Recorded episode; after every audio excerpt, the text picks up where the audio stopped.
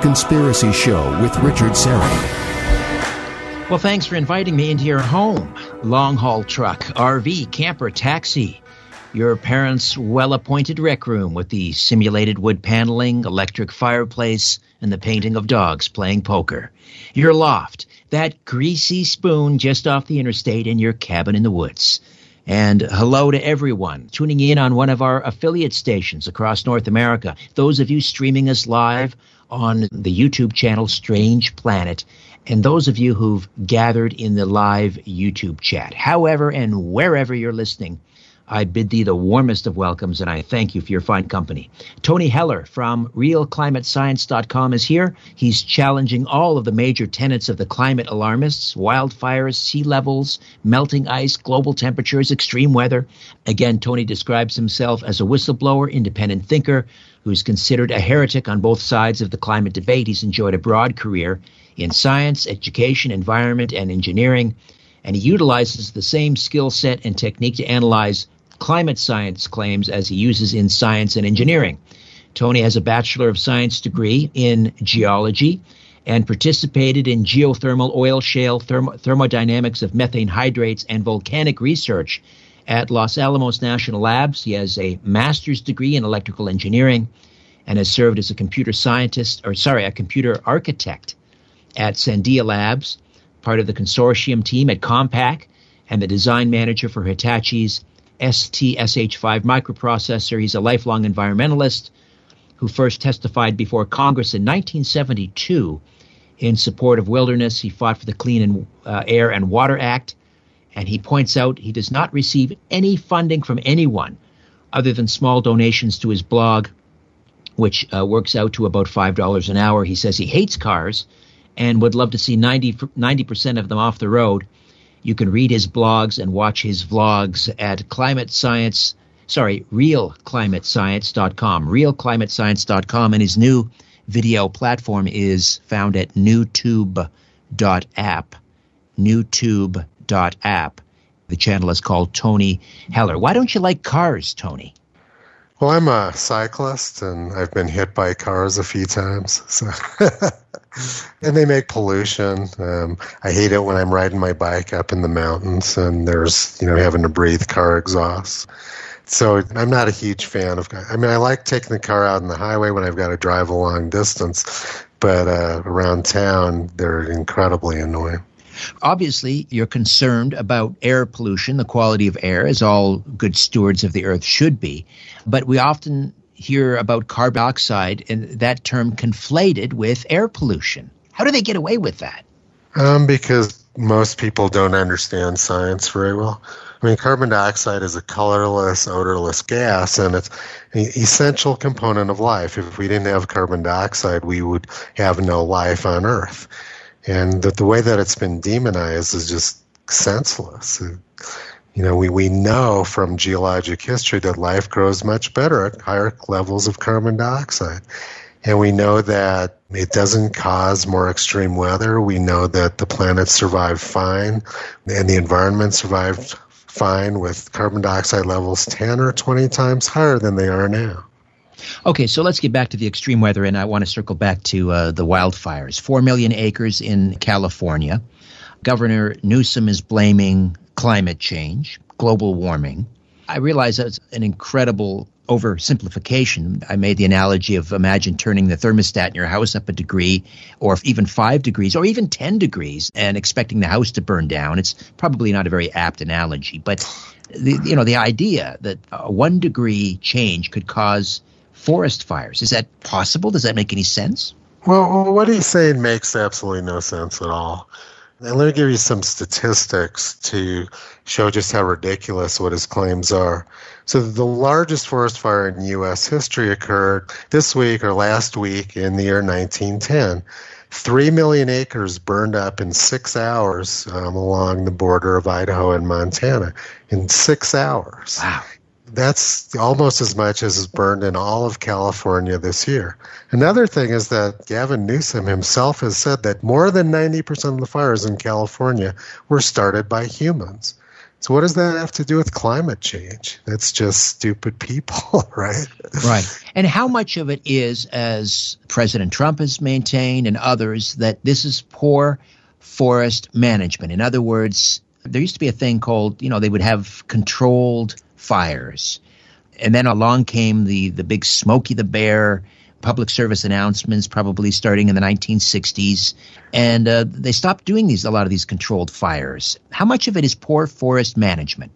Almost all of it. I used to be a wilderness ranger for the U.S. Forest Service, and I go hiking pretty much every single day with the dogs up in Medicine Bow National Forest here in Wyoming, where I live. And we have a huge fire burning here, you know, about 50 miles away right now. It's one of the largest in Wyoming history. And it's in the Medicine Bow National Forest where I go hiking. And I go up there and I take pictures all the time of this incredibly overgrown mess of a forest they've got up there. Like you said, Smokey the Bear came along in the 1950s.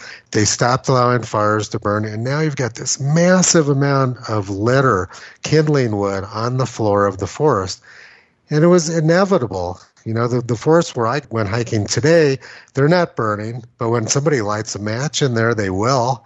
You know, they're incredibly overgrown. And I post these pictures on my blog all the time and on Twitter of dead wood lying all over the place. All it's going to take is one person with a match to set the whole place up. And that same thing's going on in California, right? We haven't allowed fires to burn, so when you do get the fires, they're going to be much larger than they were um, previously. And I, I'm from Los Alamos, New Mexico, and no place has been hit harder with huge fires over the last 20 years than Los Alamos has. All of the forest west of the city burned up, and many of the houses in the city burned up too in forest fires in the year 2000 and the year 2011. But now you go back there. Now I go back there when I can. I can't go there now because the governors had the state locked down for six months. But what, but when I, when I was back there last summer, all that burn area from the 2011 fire is now full of beautiful greenery and new aspen trees and new oak trees. And the forest is healthy again because that fire came through. It burned out all of this massive, overgrown, sickly forest and now it's able to return the nutrients to the soil. And now we have a beautiful forest growing up there again. And where I, where I worked as a wilderness ranger in, in the mountains of New Mexico and north of Santa Fe, they had massive forest fires in the 1890s, which burned all of the pretty much all of the western slope of the Sangre de Cristo Mountains, up and down from Santa Fe up into Colorado. And now those are the most beautiful, tallest aspen groves in the world as a result of those 1890 fires. So humans have this idea that fires are a bad thing and they're caused by man's sins. You know, very primitive beliefs which go back thousands of years. We caused this. We're, we're, we're being punished for driving cars or or, or for being greedy or whatever. But that's not what's going on at all. It's just the forest needs fire. We haven't allowed the fire to burn for decades and decades. So when we do get fires now, they're really big. And then they're a huge problem now because we've allowed people to build their homes up in the forest. And then so they people build their homes in the forest, they build their home right up next to a bunch of trees then the forest catches on fire and the tree burns up and their house burns up and, and they're surprised that this happens. But you know, you get forest fires in the forest. It's always been that way. Frank is on the line from Buffalo. Hello, Frank. Welcome to the Conspiracy Show. Yeah. Uh, hello, Richard. Thanks for taking my call. Uh, Mr. Heller, I was just wondering, what is your opinion? What is the end game here? What are these scientists and others, true believers, is there are such a thing, is is this all about money? Is the scientific community just trying to um, continue their funding? Is it about a redistribution of wealth away from developed countries, or what do you think the end game is here? Well, I think for the vast majority of academics, it's just about keeping their funding. And it's a great question. Thanks, Frank, by the way. So, a good, very good friend of mine was Dr. Bill Gray from Colorado State University, who passed away four years ago. He was the world's leading tropical meteorologist. He's the guy who invented modern hurricane forecasting. And he got funding from NOAA every year from the mid 1960s until the year 1993 when Al Gore became vice president. Al Gore called him up and said, I'm having this global warming meeting in Washington. Will you please come attend?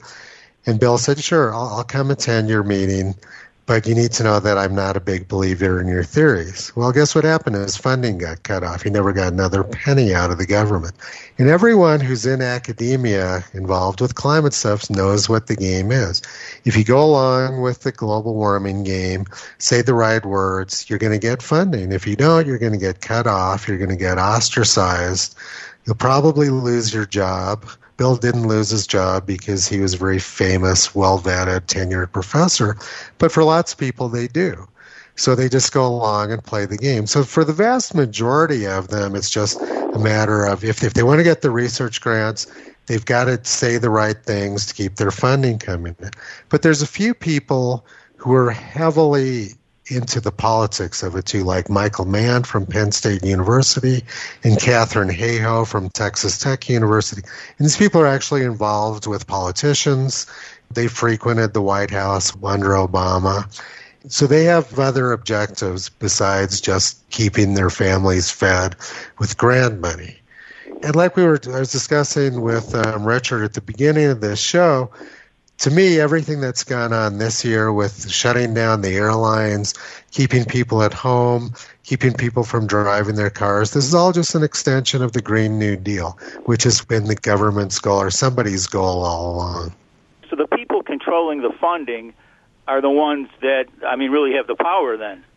Yeah, exactly. The funding is controlled by politicians, right? They're the ones who decide how much money goes out to different agencies. They're the ones who decide who heads up the agencies. So the politicians control the funding, the funding controls the science.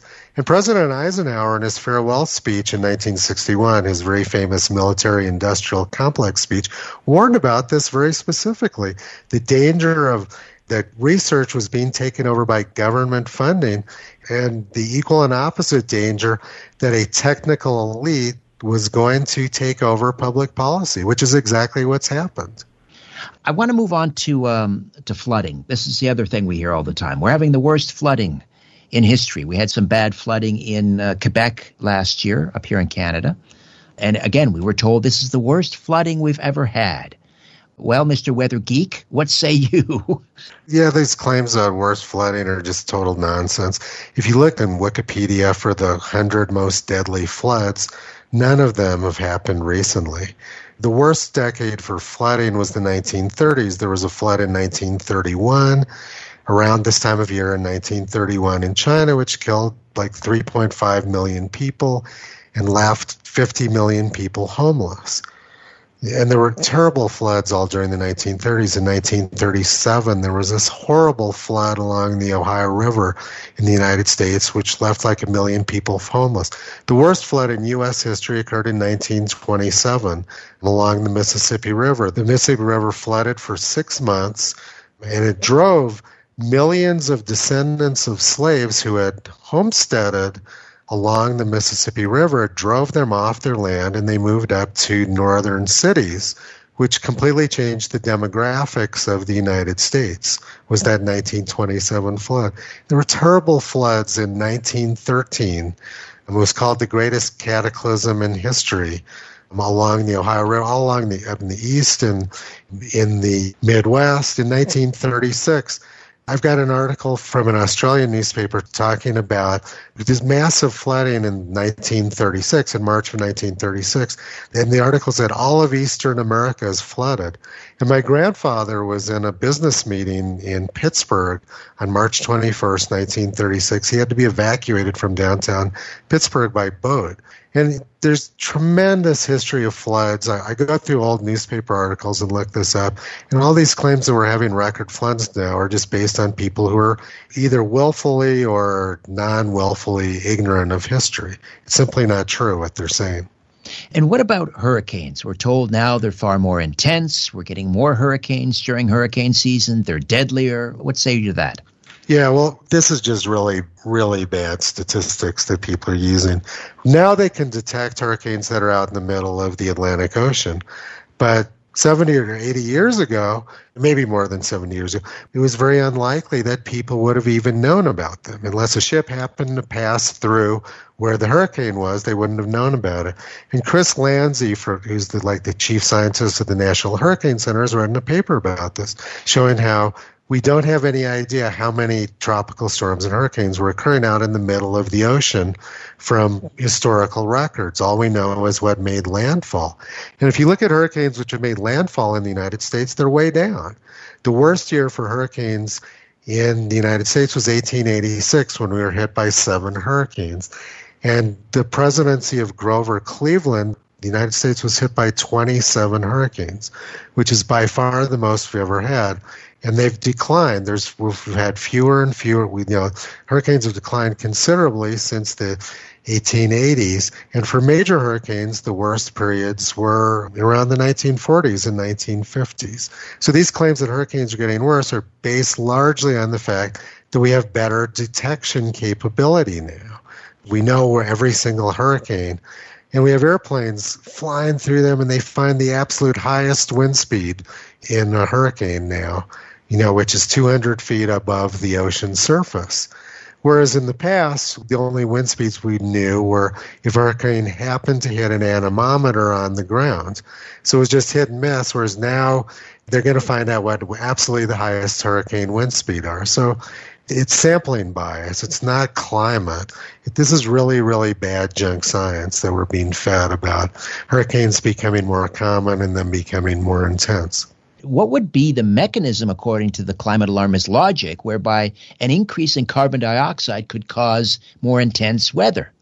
Well, the original theory behind that was that it makes the oceans warmer, and having the oceans warmer puts more moisture in the atmosphere, which causes heavier snow, and it also, and also warmer oceans cause larger hurricanes.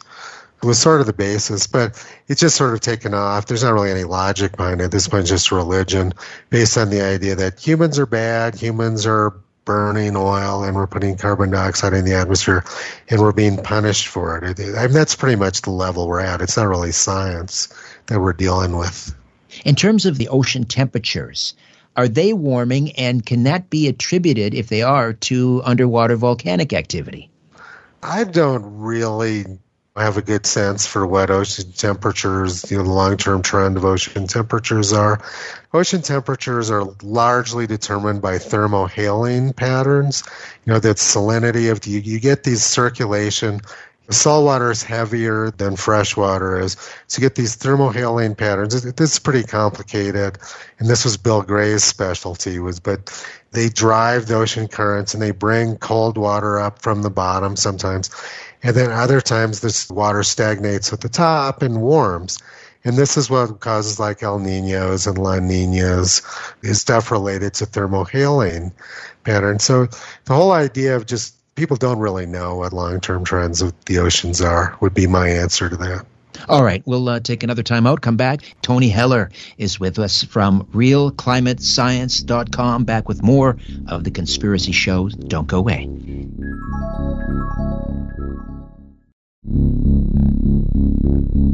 Exploring theories, uncovering facts, and offering a different view of the universe. This is The Conspiracy Show with Richard Syrett. And you can say hello to me at Richard Syrett on Twitter. Follow me on Twitter at Richard Syrett S Y because I love you R E double T at Richard Syrett. Tony Heller with us for the full two hours, and uh, you can view Tony's video postings up at newtube.app. N E W new tube T U B E dot app A P P. And the website for Tony is realclimatescience.com.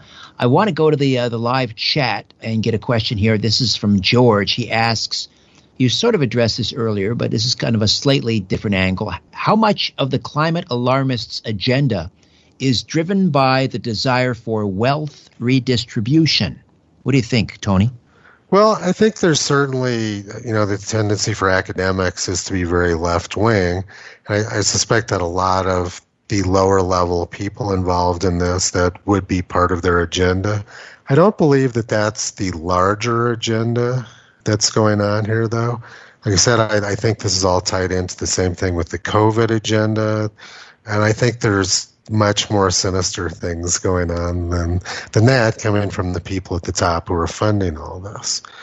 But certainly there are I'm sure there's lots of people with sort of socialist communist views in the academic community who see that as one of the advantages of you know these carbon taxes and and other things which they want to implement. It does seem odd, to say the least, that they, these climate alarmists, and the United Nations, the IPCC, are targeting the West. Canada, for example, which our yearly contribution to carbon dioxide emissions is minuscule, and yet they want to shut down our oil and gas industry, which would have a, just a, a crushing effect on the economy, is having a crushing effect on the economy, and yet India or China, so for example, China, which I think they're just their new coal burning plants coming on stream this year will produce more carbon dioxide than what is currently being produced in the United States and Canada combined. Why is China getting a free pass? Well, you know, Donald Trump tweeted in 2012 that global warming is a hoax created by the Chinese in order to hurt American industry. And I don't know if that's completely true, but I think there's a lot of truth to that you know, it's, it's obvious, you know, when Obama made his agreement with China um, around 2012, the agreement was that China would continue to increase their emissions until the year 2030. They're already the world's largest carbon dioxide emitter in the world, and it's growing very rapidly. You know, the United States CO2 emissions have been declining for like 15 years, and China's are skyrocketing, but Obama made a deal where the Chinese could keep growing their emissions, the United States had to cut ours. So it looks like a pretty definitive sabotage of American industry. And it, it also it shows that Obama wasn't serious about reducing emissions because the only way you're going to reduce carbon dioxide emissions is if you get China and India and other Asian countries to do it, and that hasn't been part of the deal. Nobody's asked China and Asia to reduce their emissions. I want to go to uh, the YouTube live chat again. YY asks, What is your view, Tony, on an impending mini ice age? Will one happen? That's not really a topic which I've looked at, and I don't like to make predictions. I mean, certainly historically, there's been a um, tendency during periods of very low solar activity, like we're having now, for a long term to be a cooling trend, like during the Maunder minimum after quite a few years of low solar activity, Earth's temperature got quite cold. I mean, it's possible that that could happen, but that's not really an area which I've looked into too much, and, and I really hesitate to make any sort of predictions. So I know a lot of people are interested in that, but that isn't an area which I've focused on. All right. I want to address sea levels. And we're told that they're rising and coastal areas will have to be evacuated and so forth. The sea levels are rising in places like Miami and New York, et cetera, et cetera. What does your data tell you about the level of the oceans? Well, so sea level has risen 400 feet over the last 20,000 years. And almost all of that rise occurred prior to about 8,000 years ago. Sea level rose very quickly from about 16,000 years ago to about 8,000 years ago. And since then, it's been much slower. The current rate of sea level rise really hasn't changed significantly over the last 150 years. There's only a few long term tide gauges around the world. One of them's in New York City, there hasn't been any significant change in the rate of sea level rise in New York City since Abraham Lincoln was president. There's some in Europe, like in Stockholm. In Stockholm, sea level is falling, and it's falling at about the same rate as it was 130 years ago. Um, another one is um, at Sydney, Australia at Fort Denison. There's been almost no sea level rise at all there. I've been to there, taken pictures of it, and if you look at pictures from Fort Denison from you know the 1880s of the level of the high water mark from the 1880s, it isn't significantly different than it is now. Um, I've got a good one from 1871 from La Jolla, California, a good picture from 1870, a high tide picture, and I've taken one from a high tide picture, contemporary one, and, and laid them on top of each other. There's almost exactly the same. So a lot of the sea level rise stuff, which people have observed in some places, is actually due to the land sinking, like, and that's particularly bad along the east coast of the United States. During the last ice age, Canada was covered with this very thick two miles of ice, and this pushed the land down in Canada, depressed the land, and it's sort of like if you push your thumb into a water balloon. It goes down where your thumb is, and then it blows up around it. And so what happened was during the last ice age, you know, Canada's land in Canada was depressed, and much of the land in the eastern United States got raised up. It was pushed up by this effect of the land pushing down and pushing on the mantle, which caused it to bubble up around the edges. But since the ice melted 20,000 years ago, the land along the east coast of the United States has been sinking. This is called isostasy. And it, so it looks like sea levels rising, but what's actually happening is the land is sinking. If you go to the west coast, we don't see that. We don't see sea level rise on the west coast of the United States. It's just on the east coast. So it's largely just an illusion. And then in the Gulf Coast, um, we have a sort of different problem after these big floods, like I mentioned on the Mississippi in 1927, they put dams and levees up along to keep the land from flooding.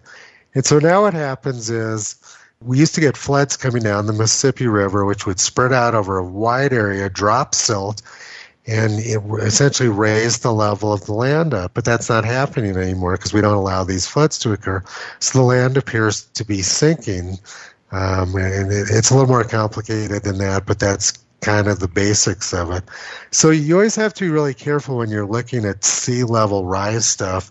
Are you actually looking at the oceans rising or are you looking at the land sinking? But in the two few tide gauges, which have been stable for a long time, there's very little, if any, indication that sea level rise rates have increased significantly from what they were 150 years ago. You mentioned a rapid rise in sea level about, was it 400 feet between 16,000 and 8,000 years ago? What caused that? A melting of glaciers from the last ice age. You know, the, like Canada was covered with ice, and a lot of um, a lot of the eastern United States was covered with ice at that time too, and much of Europe, northern Europe. So when that ice melted, that that all that water, which was locked up in ice on the land, then flowed down to the ocean and raised the level of the seas. Florida, during the last ice age, Florida was twice, is at least twice as large as it is now. So Florida has been shrinking for 20,000 years as a result of rising sea levels. Um, so eventually, yeah, Miami will be underwater eventually, unless we go back into a new ice age. Uh, but this is something which has been going on for a very long time. Back with more of The Conspiracy Show. Stay with us.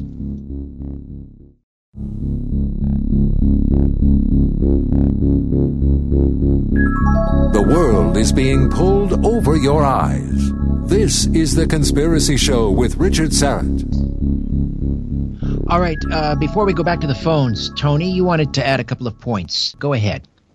Yeah, so I wanted to mention that I have a new um, partner on, on my Real Climate Science um, website, and that's Kirye. She's a Japanese climate skeptic.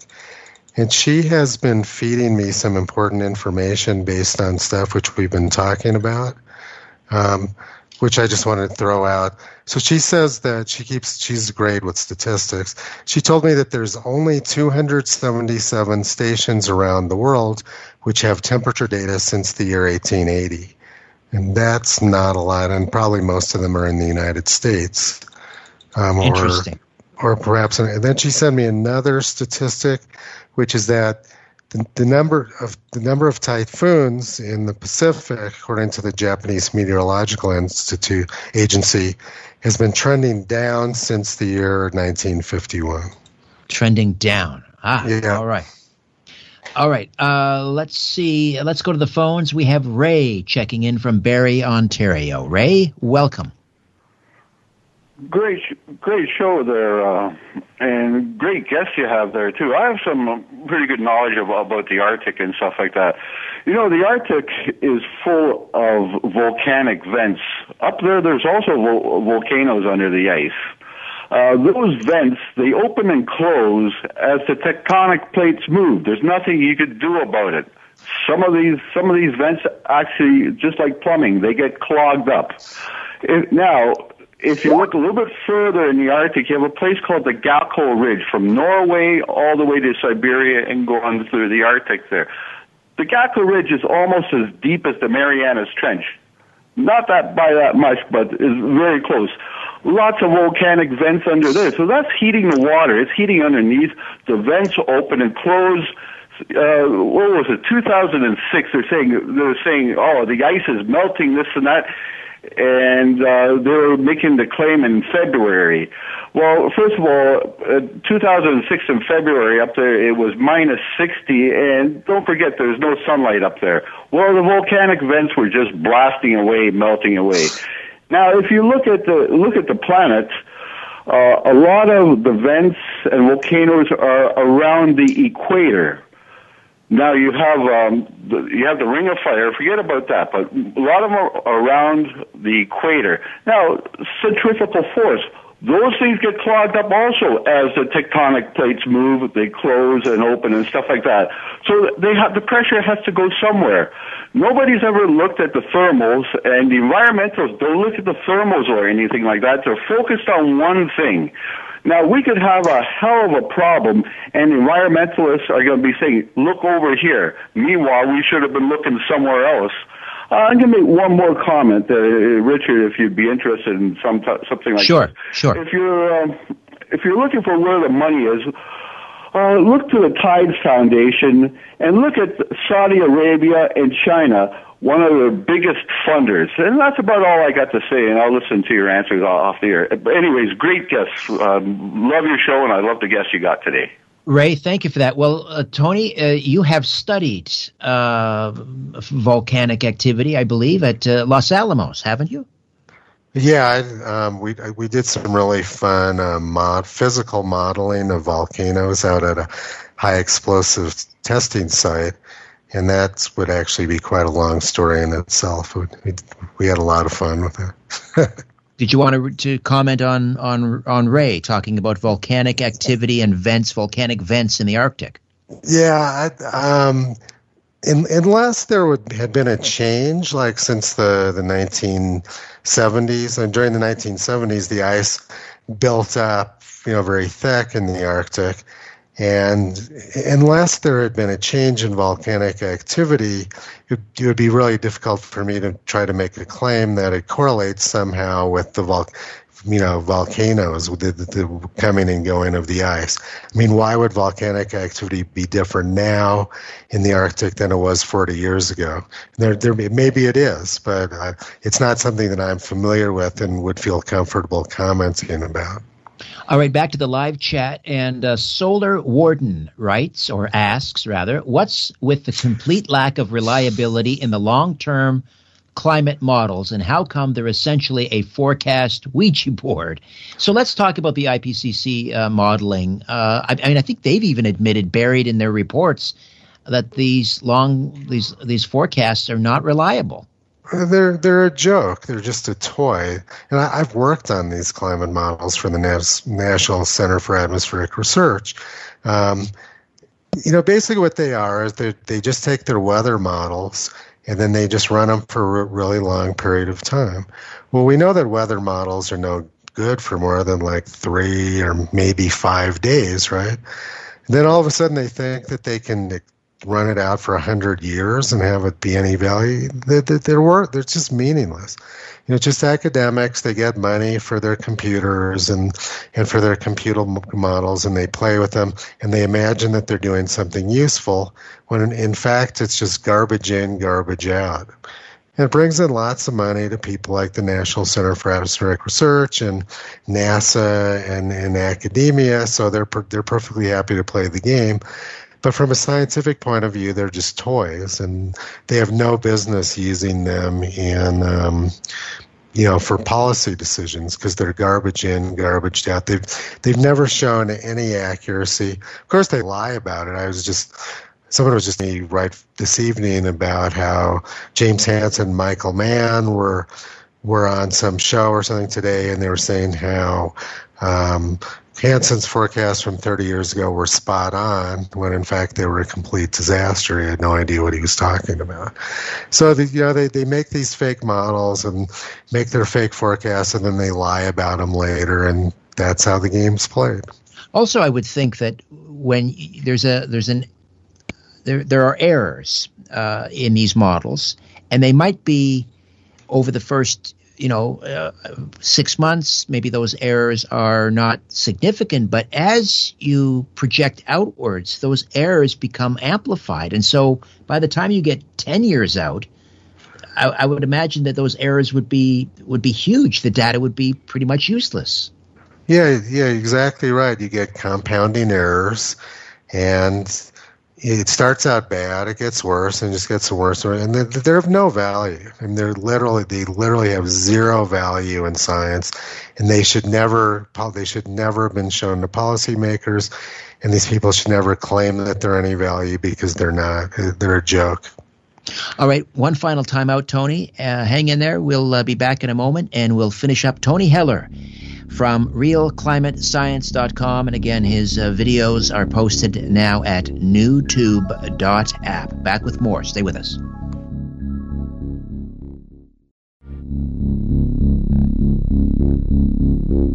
Where there's smoke, there's The Conspiracy Show with Richard Syrett. Just reading a headline here, an article from the National Geographic Online from 2017, November 14th, 2017. Get this climate change drove ISIS recruiting in Iraq. Uh, I mean, you hear these seemingly outlandish claims all the time that everything now is being caused by climate change. But imagine terrorism now and ISIS recruiting is being caused by climate change. Now, here's the thing uh, I don't understand, and, and they're now talking about climate refugees and how we have to take in millions of refugees because they're fleeing climate change. But if I'm not mistaken, Tony, these are projections of what's going to happen in the future, but they're telling us it's happening now. So I'm kind of confused.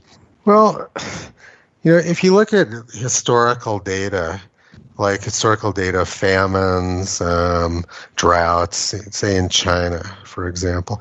When I was a kid, you know, in the 1960s, there were tens of millions of people dying in China from starvation. You know, they were having terrible. They, they had essentially no rain in China in 1961 in their agricultural areas. People were starving to. Similar situations in India. And and if you go back and you look at the history of droughts and famines in China, they've had a terrible drought and famine just about every year for the past 2,000 years. and so this stuff's been going on forever. It's not climate change. You know, the, the, the, big episode of climate refugees in the United States, occurred, which we talked about earlier, was during the 1930s, the Dust Bowl, when millions of people fled the Midwest and moved out to California. And I don't think the California governor Newsom even knows about this when he talks about it. So we have had periods of you know changes in climate and changes in weather, which have led to huge periods of refugees. But the the fact is that we've actually been in a period of very mild weather for a long time. You know, if you look, if you compare the sort of weather patterns we've had recently, in the United States and Canada, we have much fewer droughts than we used to. You know, people aren't aware of this, but the northeastern United States and the part, you know, in, in eastern Canada used to be in drought most of the time prior to 1970.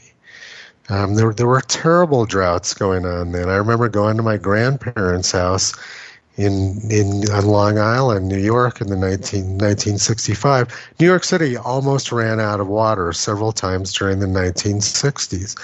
Um, they were fighting with Philadelphia for the last little bit of water in the Delaware River. They had signs up in restaurants, water by request only. You couldn't water your lawn. There were terrible forest fires in the northeastern U.S. and eastern Canada Um, you know, the, the the word the largest actually the largest forest fire in Canada's history occurred in 1835, the Miramichi fire in New Brunswick. It was a massive fire. So we used to it used to be much drier, and they used to have fires. And over the last 50 years, you know, in the eastern, northeastern U.S. and eastern Canada, the weather's been much more mild than it used to be. So uh, it's it's it's all based on superstition. It's not history. In, in terms of, famine, one would expect if the world is in, in fact greening, and you said I think NASA has acknowledged this, and with with the, the concentration of carbon dioxide being the cause, would that also indicate that there would be an, a, a higher yield in terms of crops? Oh yeah, crop yields have been going up, increasing rapidly for the last 50 years. Starvation is way down, malnutrition is way down, deaths from natural disasters have plummeted. There were only 12,000 people dead from natural disasters in the entire world last year.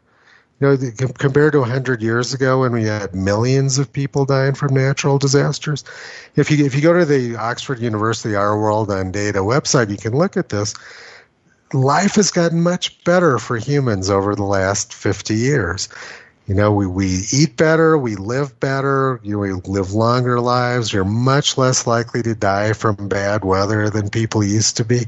You know, it, like I said, it's all superstition. What these people claim is not based on history, it's not based on data, and it's certainly not based on science. And and uh, I guess to, to, to, to, take a page from Alex Alex Epstein, the, the moral case for fossil fuels, how much of that, uh, the, the betterment of humankind, fewer deaths from natural disasters, is could be attributed to the use of fossil fuels? Well, a huge amount of it. People were able to live very comfortable, climate controlled lives now because of fossil fuels. We, we can get light anytime we need it. We can get heat anytime we need it. We can get air conditioning anytime we need it. Most people don't experience extreme weather be, because they live in a climate controlled environment, but they watch CNN and CNN tells shows them pictures of floods and hurricanes and fires and tells them it's all going to come burn you down and it's all because of your bad behavior and you need to be punished in order to stop this, right? And and you know, it, it, but it's not science. It's it's a religion. It's it's the same primitive beliefs. You know, in the 16th century, something like 15,000 people were burned at the stakes um, because it was they were it was believed that they were witches who were cooking the weather. They blamed bad weather on witches, you know, and now they blame bad weather on Donald Trump and Republicans. Hmm. But you know, it's the, it's the same mentality. You know what, what? What makes me genuinely angry is that that this is being taught in in public schools, and uh, not just in public schools, in in private schools, I'm sure, uh, even religious schools, and children are being traumatized. They are being taught that humankind is a cancer and the the earth is going to end and there's nothing much now we can do about it. It's too late to reverse these trends. Uh, and children are are hurting themselves. They are so despondent. This is absolute child abuse. Yeah i completely agree with you. And it's not based on science. It, it's it's a religious belief and it's it's horrible what they're doing. Uh, back to the YouTube chat, Layman Talks asks uh, if Tony, if you have any insight about ghost temperature stations, ghost temperature stations. Yeah, well, I'm not exactly sure what that is, but I can tell you that in the United States, um, about half of the data currently being used by NOAA to calculate U.S. temperatures is imaginary. It's it's from maybe perhaps what you call ghost stations, where they don't actually have any data anymore. And what they do is they just ex- make a, they have a computer model to calculate what they think the temperature would have been if they actually had temperature data. But if you look at the monthly data from NOAA, and I'm about to make a video about this, I'll probably make it tomorrow or the next day, um, showing that about 50% of the current NOAA U.S. temperature data is stations which didn't report that much. They just make up numbers for it. So I get, I would think that's probably what ghost, what he meant by ghost stations. Yeah. All right. Do you think, do you think I say we're winning because I, you and I are simpatico on this, and and people like Patrick Moore and and um, uh, Timothy Ball, who's a good friend of the program, are we winning this war? What does the latest polling say regarding uh, public opinion on on anthropogenic global warming? Well, you know, for for people who are aware, people who you know go out on the internet and do their own research and you know, I think we're probably doing pretty well with that group. But the problem is that most people do don't do that. Most people, I think, are just going to believe whatever they hear from politicians or um, from CNN or, or wherever. And so, I would guess that we're probably not winning among the overall population, but among educated people who are willing to go out and research stuff for themselves and, and get the accurate information, we're probably doing extremely well because we're presenting information which is easy, which is accurate, it's logical, and it's easy to verify. So anybody who makes the effort to do it will come to the same conclusion, which I'm, you know, trying to present, and Patrick Moore and Tim Ball are presenting. I, I, thought that you know perhaps the scandal at East Anglia Climate uh, Gate would have been the nail in the coffin, the final nail in the coffin. But perhaps the, the final nail in the coffin won't come until uh, let's say another decade from now when none of these dire things that they're predicting come to pass. And then finally we can move on to the next uh, fraudulent crisis, I guess. well, you know, they've been making these predictions for forever. You know, 1989, the um, top guy in the UN Environment Program said we only had until the year 2000 to stop global warming, and then entire nations were going to be wiped from the face of the earth, and everything was going to fall apart. So they've been doing this for decades, and they just keep you know, doubling down on it, and and the press, of course, nobody remembers what they said in the past. So I'm not as hopeful as you are about that. Tony, thank you so much for hanging out the last two hours. Again, it's realclimatescience.com and the new video platform newtube.app. A great pleasure. Thank you. Thank you, Richard. Tony Heller. My thanks to Ryan and Carlos back next week with a brand new program. In the meantime, don't be afraid. There's nothing concealed that won't be revealed and nothing hidden that won't be made known. What you hear in the dark, speak in the light. What I say in a whisper, proclaim from the housetops. Move over, Aphrodite. I'm coming home. Good night.